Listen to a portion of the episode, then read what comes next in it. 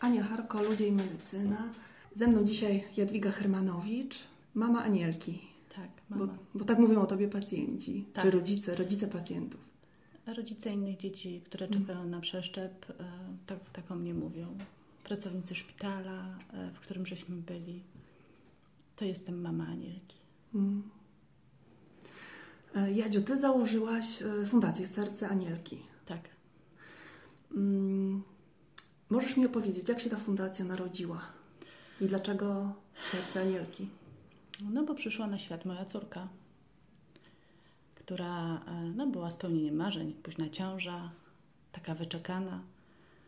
E, 10 punktów, wszystko super.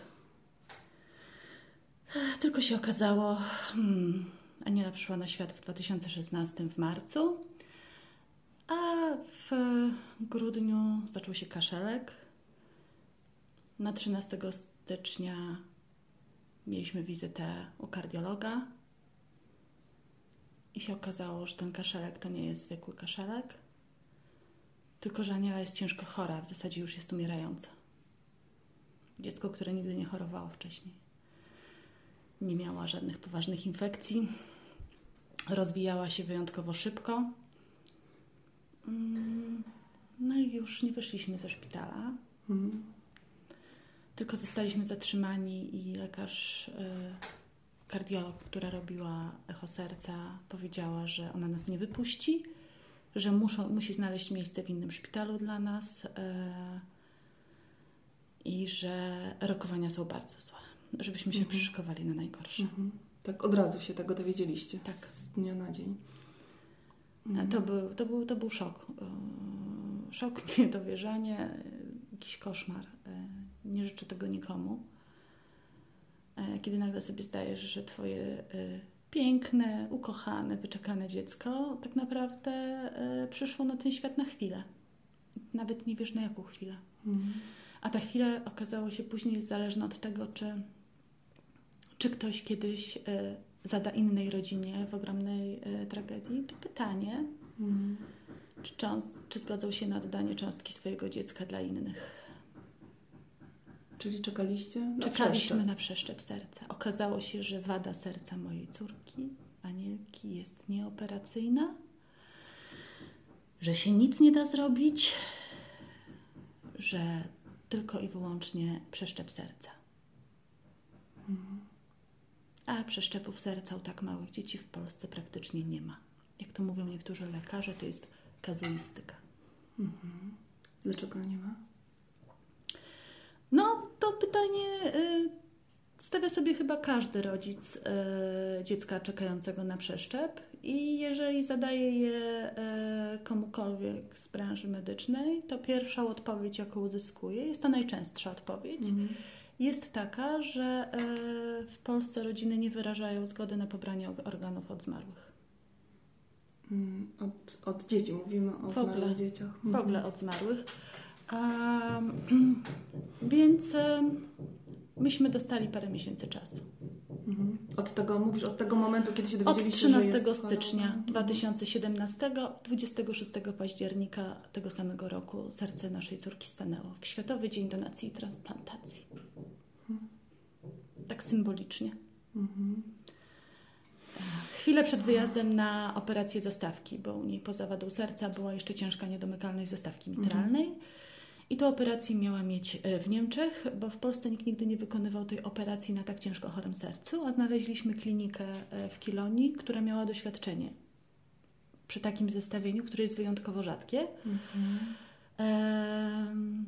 I pieniądze na operację zebraliśmy bardzo szybko, bo w 28 godzin e, czekaliśmy na transport i na miejsce tam na intensywnej terapii. Mhm. Niestety nie zdążyliśmy wyjechać. Zabrakło nam może dwóch, trzech dni. E, Ja cały czas sobie zadawałam pytanie, czy na pewno zrobiłam wszystko, co mogłam. E, Nie, I pierwsze lek- pytanie moje było takie, czy, czy, czy, czy to prawda, tak? Czy naprawdę, czy naprawdę, jeżeli ktoś żegna bliską osobę, nie chodzi tylko o dzieci, tak? Tylko również o dorosłych. Czy żegnając bliską osobę naprawdę nie wyrażamy zgody? Więc zaczęłam szukać i pytać. No i co się okazało? że w Polsce mamy jeden z najniższych wskaźników odmów. Pomiędzy 10 e, a 14%. E, w zależności od roku. To nie jest dużo, bo nawet u liderów transplantacji, transplantologii i ta, w krajach, w których jest tych przeszczepów dużo więcej, odmowy potrafią sięgać do 30%. Więc ten wskaźnik odmów jest nieduży. Więc zaczęłam dalej szukać i sprawdzać, dlaczego w takim razie, biorąc pod uwagę, że populacyjnie jesteśmy podobni do Hiszpanii, mamy tak mało przeszczepów w ogóle w kraju. No i nie byłam w stanie od nikogo uzyskać żadnej innej informacji, poza tym, że to rodziny nie wyrażają zgody. Więc. Yy, a po śmierci Anieli bardzo dużo ludzi się zaczęło do nas odzywać. E, odezwała się do mnie taka mama, która powiedziała, że 7 lat wcześniej zmarł jej syn. I, I ona do dzisiaj dnia nie poradziła sobie z traumą, nie poradziła sobie z żałobą, e, nie wróciła do pracy, e, nie jest w stanie wrócić do normalnego życia, bo cały czas chodzi za nią wyrzut sumienia, że ona się nie zapytała, mhm. czy jej dziecko może uratować inne. Bo wtedy miałaby takie przeświadczenie, że, że to nie poszło na marne.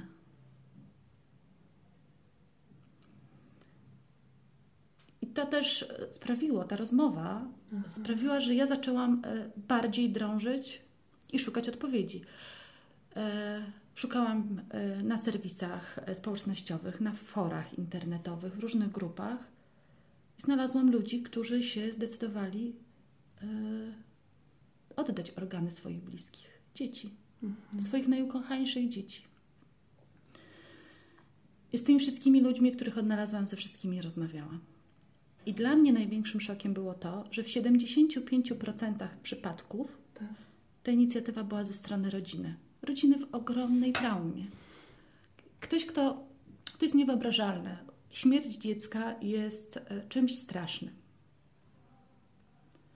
I wyobraźmy sobie sytuację, w której rodzic nie tylko żegna swoje dziecko, a jeszcze ma na tyle siły w sobie, że potrafi pójść do lekarzy i powiedzieć: zróbcie wszystko, żeby moje, żeby ciało mojego dziecka uratowało inne dzieci. Jaką trzeba mieć siłę i determinację, mm. jaką wielką miłość trzeba mieć w sobie. 75% pobrań z inicjatywy rodzina. To oznacza, że nie, zada, nie zadajemy tego pytania. Nie mhm. zadajemy tego pytania i w przypadku dzieci, i w przypadku dorosłych można byłoby uratować dużo więcej osób. Dużo więcej osób mogłoby wrócić do aktywnego życia, wrócić do aktywności zawodowej. E, ale z jakiegoś powodu okazuje się, że, e, że jest opór. Nie chce, nikt nie chce na ten temat rozmawiać. Nie ma pomocy psychologicznej dla nikogo. Nie ma pomocy psychologicznej ani dla lekarzy, którzy żegnają swoich pacjentów, e, ani dla lekarzy, którzy musieliby prowadzić te trudne rozmowy o pobraniu i dawstwie, tak? E, lekarze nie mają zajęć z psychologii, nie ma pomocy psychologicznej dla rodzin po stracie, bez względu na to, e, czy ta strata była nagła, czy po długiej chorobie. Nie ma systemowej pomocy, przez co ludzie nie wracają do aktywności zawodowej, nie wracają na rynek pracy popadają w długi, ich e, stopa życiowa spada, a później doprowadza to do dalszych patologii, bo takie są kolejne etapy e, nieprzepracowanej traumy. Ty mi mm, opowiadasz o takiej. Opowiadasz mi mm, o takiej luce, tak naprawdę, takiej dziurze, która e, właściwie mogłaby Y, mogłaby zostać zasypana, mogła być, albo przez którą most można by przerzucić. Bo to jest dziura pomiędzy, która polega na tym, że się nie mówi, że się nie rozmawia, że się nie zadaje pytań. W ogóle śmierć jest w dzisiejszych mm. czasach tematem tabu. I wszyscy wobec tej sytuacji, nawet zawodowcy, stajemy bezradni. Tak. tak wynika z tego, co Ty mi opowiadasz. Rozumiem, że e, no tak to czytam, że jeśli 75% y, zgody na pobranie narządów do transplantacji wynika z inicjatywy rodziców, to znaczy, że rodzice są na to gotowi, albo nawet jest im to jakoś potrzebne. Tak, tylko zaznaczę, Więc- że to są mhm. nasze badania, tak? A, to, to nasze, są, czyli to są fundacyjne. fundacji. To, są z Mhm. ilości rozmów, które żeśmy Mhm. przeprowadzili. Nie możemy się po tym podpierać jako Mhm. typowymi statystykami, dlatego że musielibyśmy przeprowadzić badania u wszystkich e, rodzin, które wyraziły zgodę, Albo nawet u wszystkich rodzin, którym zostało zadane pytanie. albo którym dzieci umarły. Tak. Takiej możliwości nie mamy. Mhm. I takich badań pewnie nie było. Takich badań nie było w ogóle, nie Mhm. wiem dlaczego. My w ogóle nie robimy badań, nie analizujemy tego, w jaki sposób powinna być budowana komunikacja Mhm. społeczna kampanii rządowych. Bo to jest niezbędna kampania rządowa. My, czyli mówisz, że w. Polsce to się nie dzieje Tak, w ogóle. Mhm. Tak, bo każde działanie, jeżeli się po, popatrzymy na najprostszy y, marketing y, małej nawet firmy, najpierw się sprawdza rynek, później się przygotowuje kampanię. Ten rynek nie jest sprawdzany. E, nikt nie wie, w jaki sposób powinna być budowana komunikacja. Mówiło się w zeszłym roku głośno o tym, że wzrasta ilość sprzeciwów w centralnym rejestrze, ale nikt nie powiedział o tym, że co roku kilkaset sprzeciwów jest wycofywanych. Mhm. Wyobraź sobie sytuację. No. Jak musisz być bardzo świadoma i zdeterminowana, żeby złożyć sprzeciw. Że nie chcesz, żeby Twoje organy po śmierci były pobrane. Mhm. Co, jakie kroki musisz wykonać, żeby Tak, no musisz, musisz wypełnić odpowiednie y, papierek, wysłać w odpowiednie miejsce.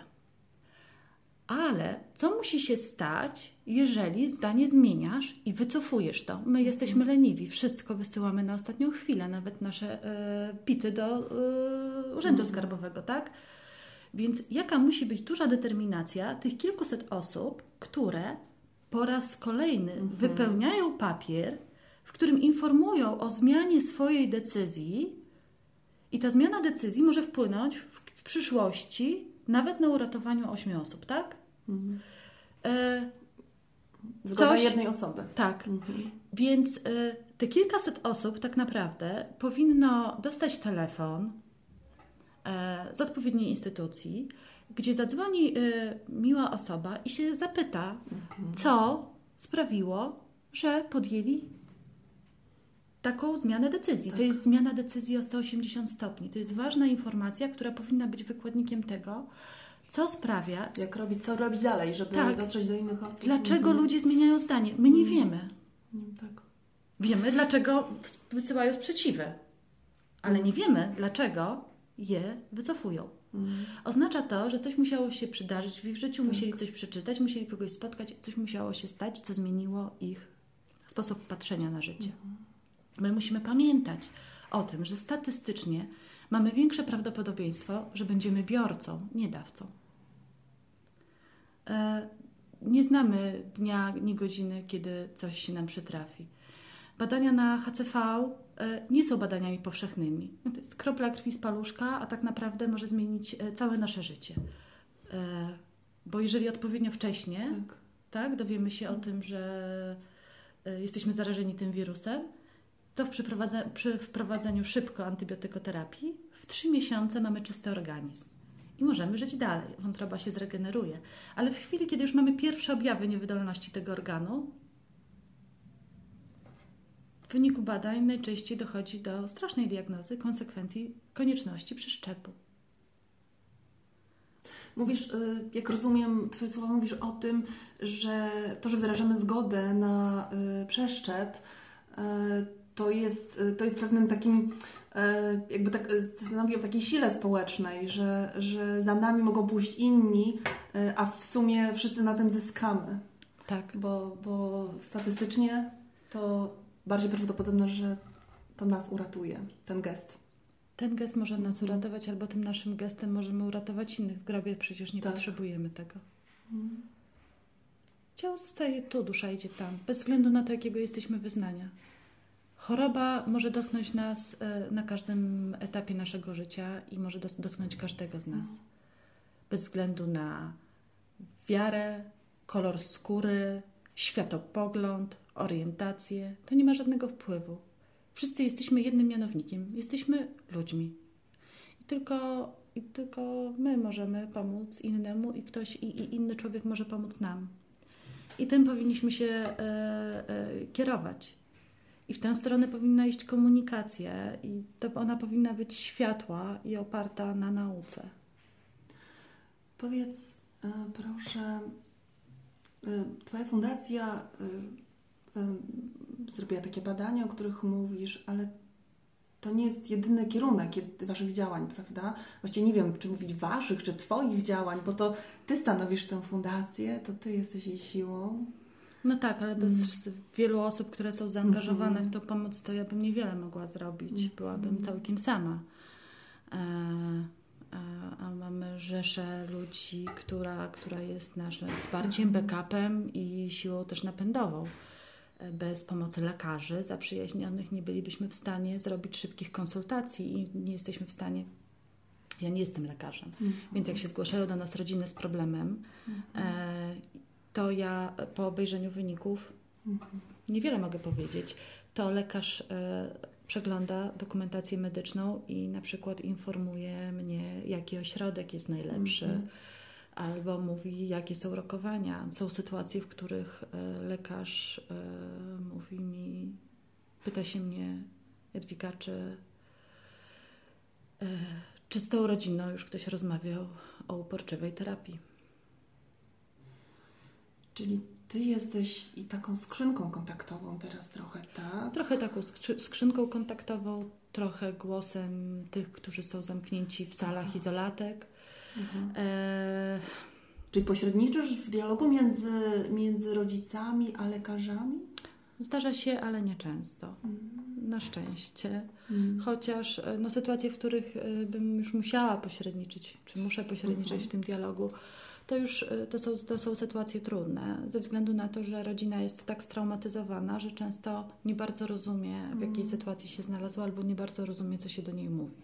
Więc zdarzają się takie sytuacje. Zdarza się tak, że rodziny same się zgłaszają, bo nie bardzo szukają rozwiązania, nie bardzo wiedzą, co się dzieje, nie bardzo rozumieją, co, co, co, co im mówią lekarze. Nic dziwnego zresztą, tak? No nie, to jest branżowe słownictwo bardzo często. E, lekarze też mają ograniczoną ilość czasu, no to zdarza się, że wtedy idę mhm. do takiego lekarza prowadzącego, mówię, że jestem z ramienia rodziny, jak trzeba, to rodzina jest ze mną. E, mhm. I, I, proszę, proszę o dodatkową rozmowę. Aha. Bo to jest bardzo ważne, żeby komunikacja pomiędzy lekarzem a rodzicami małego pacjenta e, była przejrzysta lekarz nie musi sobie zdawać sprawy z tego, że rodzice nie rozumieją. E, mało tego, oni często się nie chcą przyznać do tego, że nie rozumieją. Tak samo jest z osobami dorosłymi, czy z osobami w wieku geriatrycznym. Tak? Ktoś, ludzie się nie chcą przyznawać do swoich słabości. My nasze kompleksy ukrywamy, a nierozumienie czegoś to też jest kompleks. E, a jeżeli nie ma nici porozumienia, nie ma e, dobrej komunikacji, nie ma efektywnego leczenia, i tutaj bez względu na to, o jakiej chorobie mówimy, to tak wygląda sytuacja. I wtedy trzeba dać oddech tym rodzicom.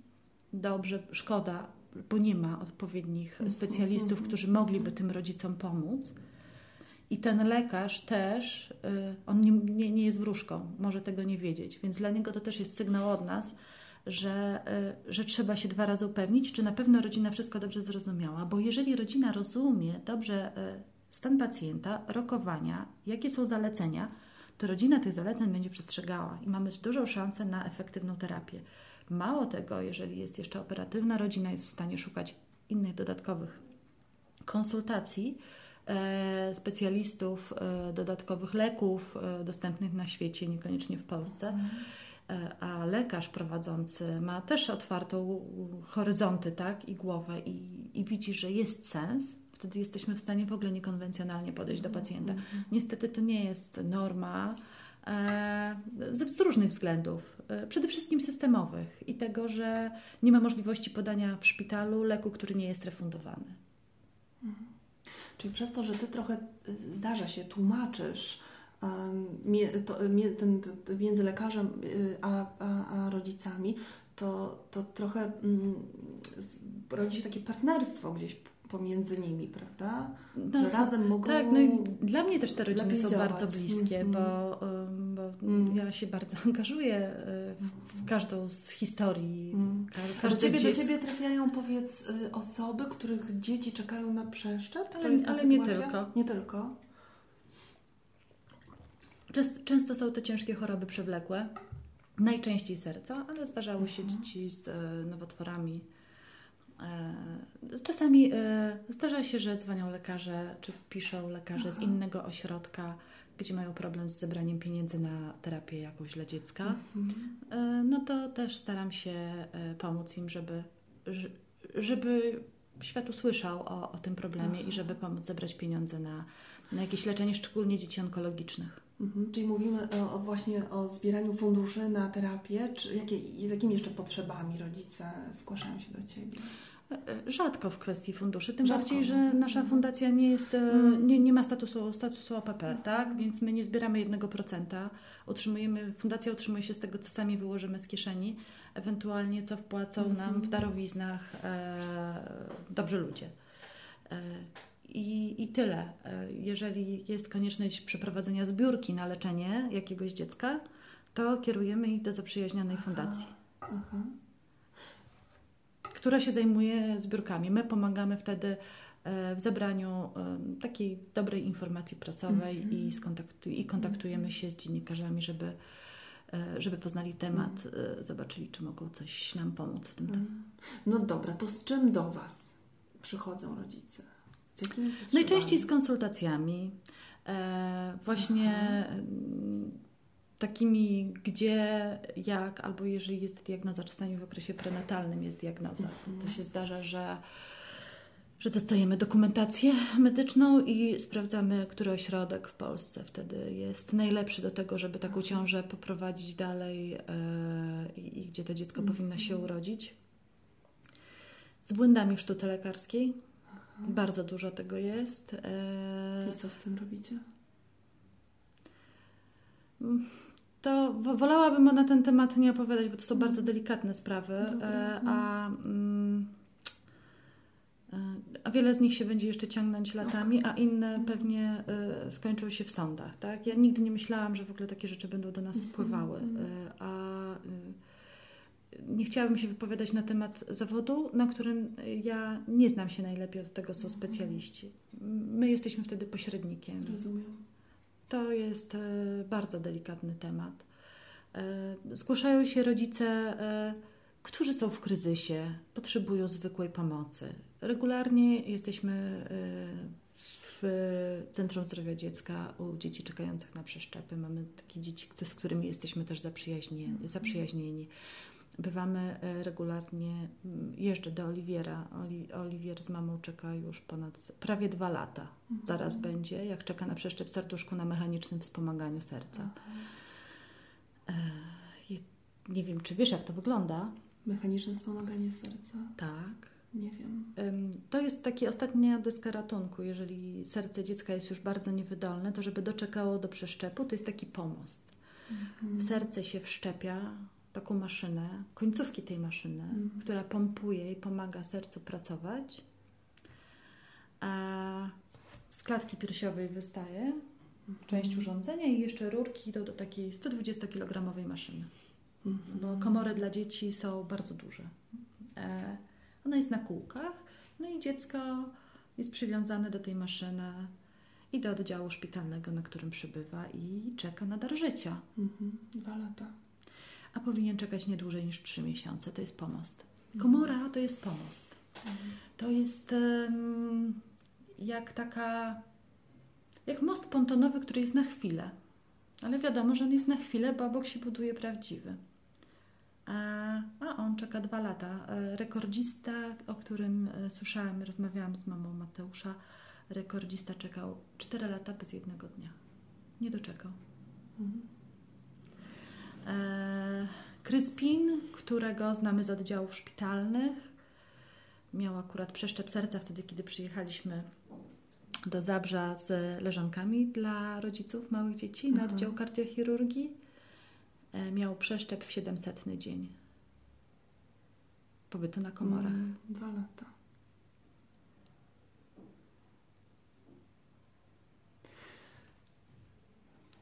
A nie zdajemy sobie sprawy z tego, że to jest ogromne obciążenie dla organizmu. Bo przy sztucznym wspomaganiu dziecko musi otrzymywać bardzo dużo leków rozrzedzających krew. Między, między innymi jest to e, aspiryna, tylko pod inną nazwą. E, I jak przeczytamy sobie ulotkę, ja w ogóle polecam wszystkim czytanie ulotek leków, które e, zostają nam przepisane i mamy brać. Po to, żeby wiedzieć, jakie są efekty uboczne, gdy przesadzimy z braniem leków. Długotrwale brany ten środek powoduje e, owrzodzenie narządów wewnętrznych. Nie jest zalecany dla dzieci poniżej 14 roku życia. A teraz sobie wyobraźmy sytuację, w której bierze to kilkuletnie dziecko dwu, trzy, pięcio czy sześcioletnie dziecko, czy tak jak Kryspin parę lat więcej i bierze to w dużych dawkach, żeby krew była odpowiednio rozrzedzona, żeby nie doszło do udaru. Te dzieci po tak długotrwałej hospitalizacji i przebywaniu na sztucznym wspomaganiu e, wychodzą ze szpitala fakt, że z nowym sercem, chociaż nie wszystkie, ale e, bardzo chore. Bardzo długo proces rehabilitacji trwa i powrotu do zdrowia. Jest to wrzodzenie narządów wewnętrznych, jest problem ze wznowieniem pracy organów po, po, po przeszczepie. Mm. To, tych problemów jest bardzo dużo. E, a nie byłoby ich, e, gdyby nasz system był bardziej sprawny i wydolny. W Hiszpanii dziecko czeka średnio statystycznie 3 miesiące. W Polsce średnia statystyczna jest pokazywana na ludzi od. Do, do, do, na, na, na, cały przekrój społeczeństwa. Nie podaje się oddzielnych statystyk średnich mhm. na populację pediatryczną, e, bo e, z jakiegoś powodu próbujemy zamiatać problem pod dywan. A ten problem jest i należy o tym mówić. Ministerstwo odpowiada na pytania nie na temat, bo my też prowadzimy korespondencję z ministerstwem, próbujemy mhm. być stroną społeczną w konsultacjach, co wcale nie jest proste i wcale nie jest oczywiste, bo to nie jest tak łatwo stać się stroną społeczną w konsultacjach, gdy są prace nad ustawą, albo najczęściej jest się pomijanym. Próbujemy e, być wszędzie tam, gdzie mówi się nie tylko o transplantacji, ale mówi się o zdrowiu psychicznym, bo to wszystko jest ze sobą powiązane jak rodzina ma, ma się uporać z chorobą dziecka sama, bez pomocy. Bo nie ma, nie ma tej pomocy. Nie ma tej pomocy. Ci rodzice są sami sobie zostawieni. Ludzie aktywni zawodowo nawet nagle się okazuje, że muszą przejść na świadczenia socjalne, które nie pokrywają nawet kosztów ich rachunków, tak? Po to, żeby się zająć dzieckiem, bo dziecko wymaga 24-godzinnej opieki. Moja córka brała 21 porcji leków na dobę. Od 6 rano do 24 plus karmienie sondą grawitacyjną. Średnio co dwie godziny dostawała lek. Nikt by mi takiego chorego dziecka do przedszkola nie przyjął. Zresztą ryzyko pomylenia leków godzin było, było zbyt, zbyt wielkie. E, jak taka rodzina ma sobie poradzić? To jest ogromny cios, ogromna trauma. E, związki małżeńskie nie wytrzymują, przyjaźnie nie wytrzymują, rodzina nie wie, jak się zachować ci ludzie zostają często sami z gigantycznym problemem i bez żadnej pomocy. A bez odpowiedniego wsparcia oni nigdy sobie z tym nie poradzą.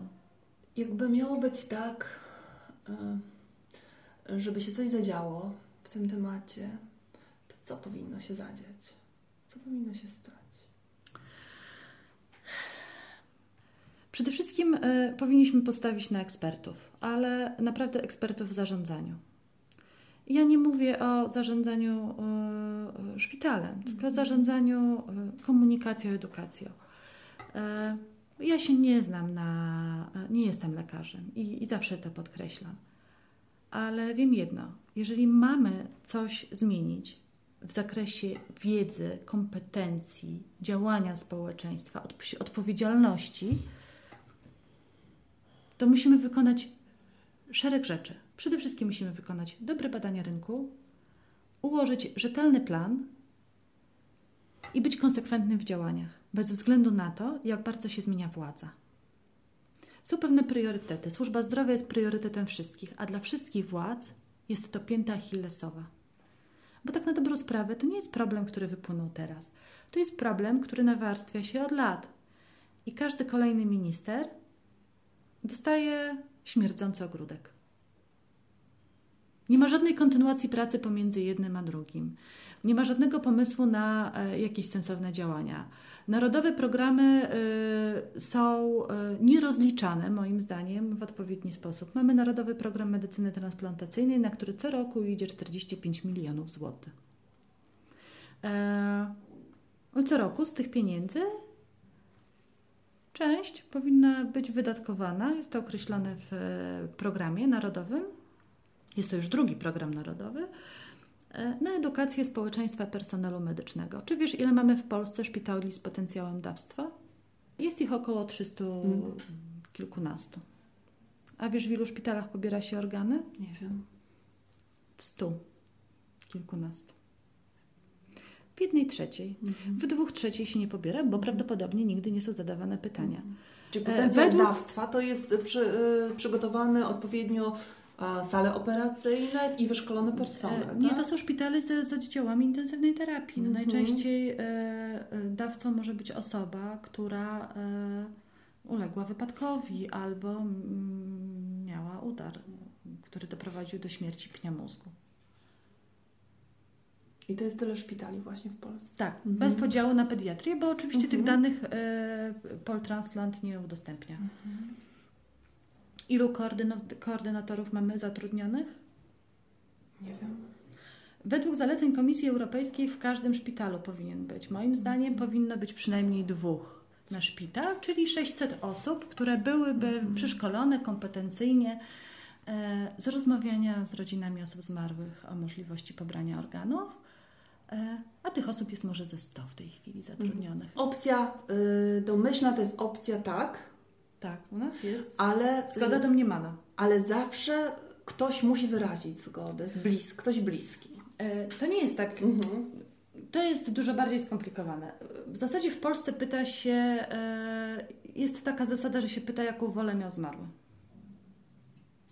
Mhm. Bo jeżeli chciał, jeżeli był przeciwnikiem, to, mhm. E, to powinien złożyć deklarację. tak, tak, tak, mhm. zastrzeżenie, że nie A wyraża w przypadku zgody. dzieci?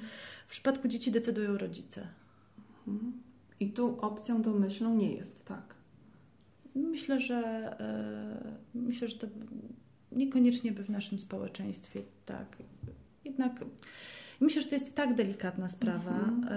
Yy, poza tym yy, to dobrze, że rodzice podejmują decyzje, dlatego że to też daje szansę dla nich na jakieś tam oczyszczenie. Mhm.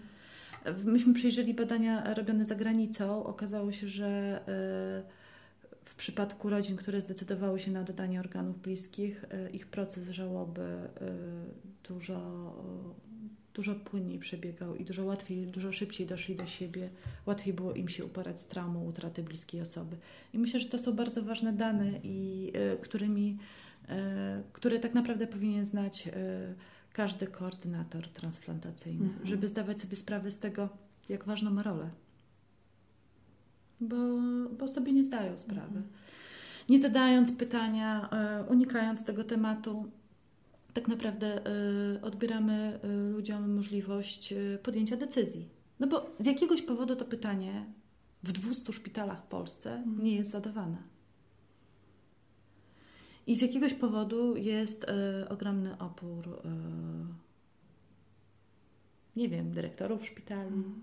może strach przed trudnymi tematami, ale jeżeli, jeżeli się nie przełamiemy, jeżeli nie przejdziemy, może strach przed procedurami, ale jeżeli tego nie przejdziemy, nie sprawdzimy, to nigdy nie będziemy wiedzieli. No jest, mhm. Jeżeli ktoś już wybrał zawód lekarza, no to ja wierzę w to, że ma misję ratowania mhm. ludzkiego życia i naprawdę tracąc jednego pacjenta, można uratować innych. Wiesz, bo mówimy tu o, tym, o tych pożądanych zmianach, które mogłyby się zadziać.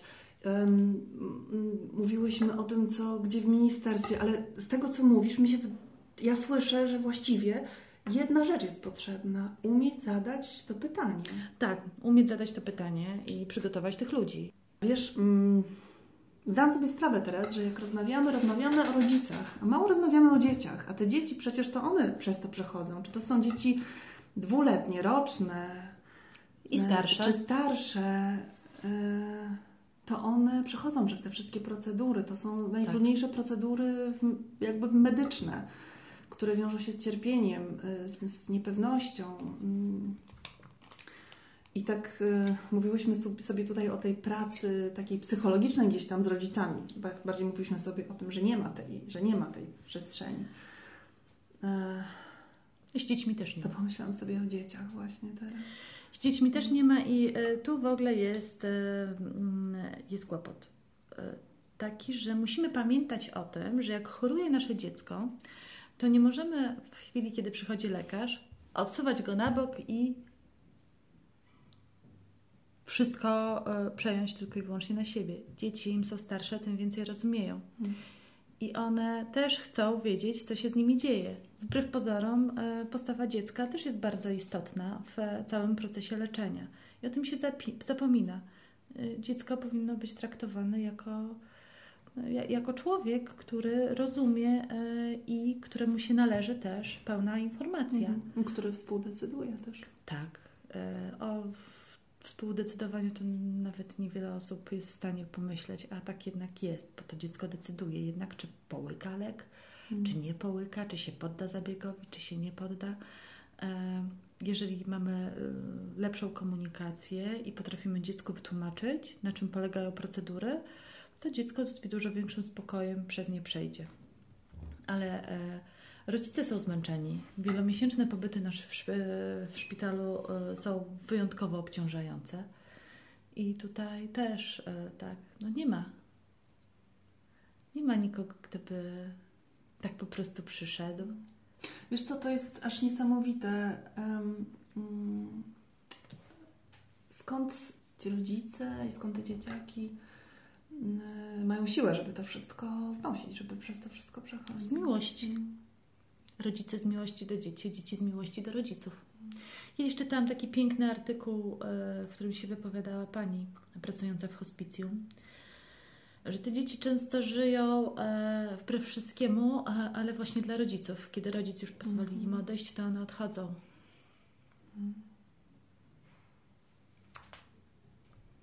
Czyli czasami musi być ten moment po stronie rodzica, żeby pogodzić się. Zadaliście? Tak.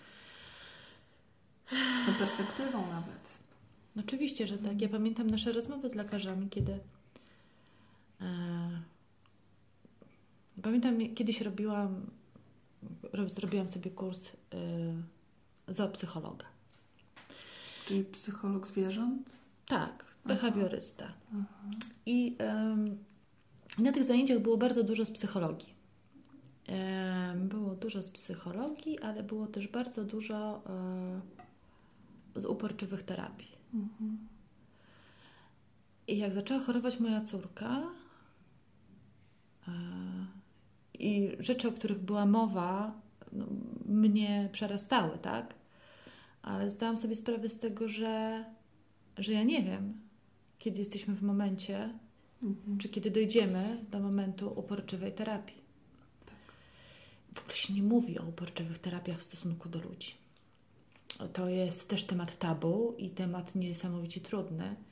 E, ja nigdy nie zapomnę miny lekarza, do którego pamiętam, jak mu powiedziałam, panie doktorze, tylko miałam jedną prośbę. Proszę nam powiedzieć, kiedy dojdziemy do uporczywej terapii. I pojawił się ten moment? Nie, bo stan Anieli się załamał nagle. Mhm. Ale pamiętam, pamiętam wyraz twarzy lekarza. Mhm. Myślę, że niewielu jest rodziców, którzy którzy tak zadają takie mm. pytanie, ale mm, na, nawet dorośli ludzie bardzo często mówią, że żeby oszczędzić im bólu i cierpienia. I powiem Ci, że e, świadomość tego, że ja nie potrafiłam oszczędzić bólu i cierpienia mojemu dziecku, e, jest bardzo bolesna. Ja nawet nie wiedziałam, czy ją coś boli. E, czytałam książkę, e, nie pamiętam nazwiska, pewnej pani po przeszczepie serca, męskie serce, mhm.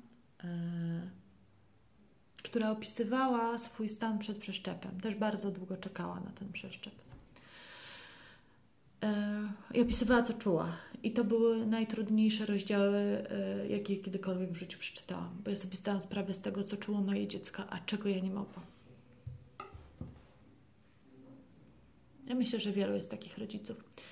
E, każdy rodzic po stracie, którego spotykam, e, każdy zadaje sobie jedno pytanie: dlaczego? Czy to była moja wina? Co zrobiłem nie tak? Mm. Też zadajesz sobie ciągle to pytanie? Oczywiście. Mój kryzys przyszedł parę miesięcy po śmierci Anieli, 8 miesięcy po. Musiałam, e, e, musiałam pójść na terapię. Bez terapii nie byłabym w stanie nic więcej zrobić, nie byłabym w stanie nikomu pomóc.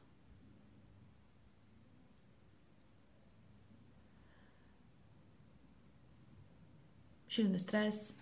E, byłam tak nerwowa w nocy, że nie byłam w stanie usnąć. Potrafiłam pół bochenka chleba, wyciągając kromkę po kromce, skubiąc, zjeść.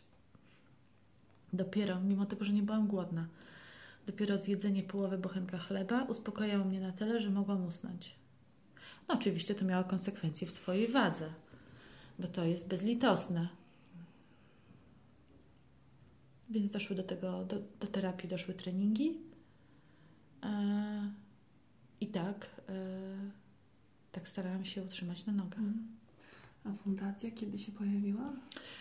Wpis do KRS-u udało się, e, informacje o wpisie do KRS-u dostaliśmy, bo, dostaliśmy 26 października zeszłego roku. Mhm. Czyli w rocznicę. W rocznicę. Mhm.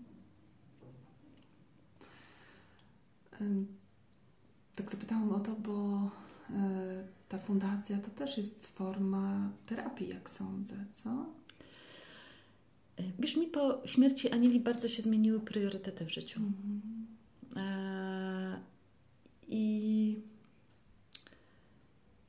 I nasi znajomi, i, i mnóstwo ludzi, którzy, którzy byli dla nas wsparciem przez ten cały okres choroby, mówili: Słuchajcie, to nie może się tak skończyć.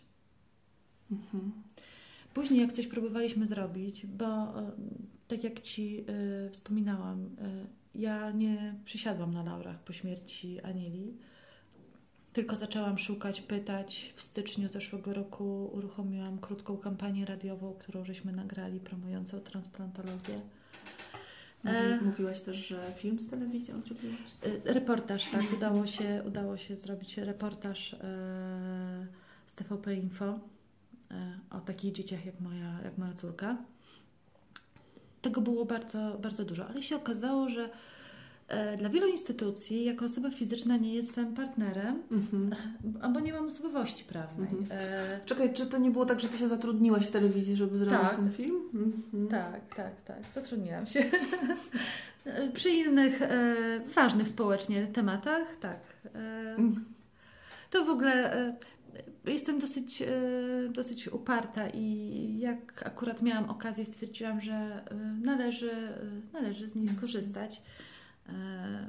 Polecam wszystkim, jeżeli, jeżeli, jeżeli mogę, czekając na cud TVP Info, powinno w wynikach wyszukiwania wejść bardzo trudny, ciężki reportaż o sytuacji takich samych rodzin jak moja, ale pokazujący jak co, co myślimy, tak? My rodzice chorych dzieci. Bo te myśli są zawsze wspólne i to jest jeden strach. Mhm. No, y, i takim jednym z wielu, z wielkich bodźców konieczności tego, że jednak potrzebuję formy prawnej, była wymiana korespondencji z jednym z wydawców bajek dla dzieci, książek, e, który y, w swojej książce y, opublikował bajkę pod tytułem Specjalista od przeszczepów, y, stygmatyzującą dzieci czekające na przeszczep. To jest ta książeczka, którą ja dostałam od ciebie? Tak, nie. Ta książeczka, którą dostałaś ode mnie, to jest taka e, odpowiedź na, na to, co się zadziało. Mhm. Bo w ogóle ta bajka powstała w odpowiedzi na tą publikację Aha, tamtej, e, aha. tamtej, e, tamtego wydawnictwa. Bo to była książka, która jest dostępna, e, która była w normalnej sprzedaży. I w tej bajce była historia o chłopcu, który był tak strasznie zły, że jak wychodził na dwór, to wszyscy sąsiedzi zabierali swoje zwierzęta i dzieci do domu, żeby nikogo nie skrzywdził. No i w wyniku interwencji aniołków okazało się, że serce jest do przeszczepu, bo mieszka tam pająk. Mhm. I dziecko po przeszczepie nagle e, staje się chlubą wioski. I zajmuje się wszystkimi chorymi zwierzaczkami. Myśmy tą bajkę dostali od... Czyli dziecko, które ma chore serce jest złe. To, to które czeka taki- na przeszczep, Mhm. tak? To jest kara. To Mhm. jest złe. I, e, I myśmy tą bajkę dostali w ogóle od e, dzieci po przeszczepie, od rodziców dzieci po przeszczepie wątroby. Tu pozdrawiam Mm. e, naszą, naszego podopiecznego i jego mamę. I, Jako, że, że co, że coś z tym trzeba zrobić? Czy widziałam i że to skandal i czy tak, i czy możemy coś z tym zrobić. Więc e, przeczytałam to i stwierdziłam, że w ogóle e, kto wpadł na pomysł tak chorej bajki. E, postanowiłam, ponieważ to był przedruk z, z książki w Hiszpanii, postanowiłam dostać, ściągnąć oryginał, żeby sprawdzić, czy tłumaczenie było dobrze zrobione, bo mi się to w głowie nie, nie, nie, nie mieściło. Ale wydawnictwo w Hiszpanii powiedziało, że książka została wycofana, nigdy nie będzie wznowienia i nie chcą w ogóle na ten temat rozmawiać. Aha, czyli coś było na rzeczy tam. Ale licencję kupiło wydawnictwo w Polsce, Mhm. które postanowiło tanim kosztem sobie pięknie ilustrowane e, wydać i w, e, napisałam do nich e, list z prośbą o to, żeby znaczy z informacją, że ta bajka jest, jest niefajna i że jeżeli będą robili wznowienie e, tej książki, to żeby w miejsce tej bajki my proponujemy, e, żeby była inna i my pomożemy, jeżeli wydawnictwo wyrazi taką wolę, to my e, ogłosimy konkurs i, i poprosimy, żeby ktoś tą bajkę napisał. I wtedy bajka, która wygra, zajmie miejsce tej, która wyleci, wy, Mhm. wyleci z książki. E, No to e, dostałam odpowiedź. I myślę, że gdybym była instytucją, a nie osobą prywatną, Aha. dostałabym odpowiedź w innym tonie. No, że generalnie to strasznie im przykro to, co nas spotkało, ale w tym swojej żałobie y, i może jestem niewykształcona odpowiednio, nie rozumiem, co to jest metafora literacka i uzdrowienie przez Boga. Taką odpowiedź dostałaś. Tak. Czyli wydałaś książeczkę, która powstała e, Tak. własnym sumptem, tak? Tak, ta książeczka Mhm. powstała e, własnym sumptem. Napisała ją jedna z mam. E, skonsultowała ją z psychologiem. Więc ta książka, ta, ta bajka jest Mhm. Ta, ta bajka jest, to jest bajka dla każdego. To nie jest bajka terapeutyczna, ale jest to bajka edukacyjna. Jest to bajka dla każdego, bo ona tłumaczy, na czym polega e, choroba serca, tłumaczy. Jest piękna narracja, jest pięknie ilustrowana. Mariola, która robiła rysunki, też zrobiła to z odruchu serca. E, No i się udało znaleźć firmę, która będzie chciała zapłacić za druk tej książeczki. Nie chcieliśmy, żeby to była taka zwykła książeczka, ani nie chcieliśmy też wydawać zwykłych ulotek, więc z jednej strony jest ta książeczka, a z drugiej strony jest e, Europejska Karta Praw Małego Pacjenta oraz e, krótki poradnik dla rodzica i lekarza z komunikacji. Mhm. Tak, żeby... Jako jedno wydawnictwo. Tak, tak, Mhm. tak. Mhm. Żeby, żeby to było, żeby, żeby to był z tego pożytek, tak? Mhm. E, No i ta, e, ta książeczka jest e, rozdawana w tej chwili dla wszystkich dzieci, które są przyjmowane na oddział kardiologii w szpitalu dziecięcym e, na Żwirki Wigury. Aha. E, Były też, dostały też dzieci z Centrum Zdrowia Dziecka z dwóch oddziałów. Rozmawiamy e, w tej chwili z, z kilkoma innymi jednostkami. E, No i ze sponsorem rozmawiamy na temat dodruku, bo, bo nakład się nam wyczerpał. Okazało się, że została przyjęta w ogóle z e, dużym zainteresowaniem i wielu rodziców o nią pisze, pytają się, gdzie można ją kupić. No nie można jej kupić. Ona jest tylko i wyłącznie dostępna bezpłatnie. My mamy prawa autorskie na bezpłatną dystrybucję. No i póki będziemy mogli, to będziemy się starali robić do druki. I mamy nadzieję, że e, pomału, małymi krokami będą w kolejnych miejscach i kolejne osoby będą mogły, będą mogły przeczytać i się, i się z tą broszurą zapoznać. E, Celowo jest tam parę słów do lekarzy, właśnie dlatego, że oni mogą nie pamiętać w tym swoim Mhm. Mhm. zaganianiu. E, co może mieszkać w głowie rodzica, tak, w sytuacji, kiedy dostaje diagnozę? Bo nie ukrywajmy, Diagnoza mojej córki była wyjątkowo ciężka, ale każda choroba dziecka to jest trauma dla rodzica. Każdy pobyt w szpitalu to jest stres. Ja dziękuję Ci bardzo za, za spotkanie, za rozmowę. Dziękuję. Proszę.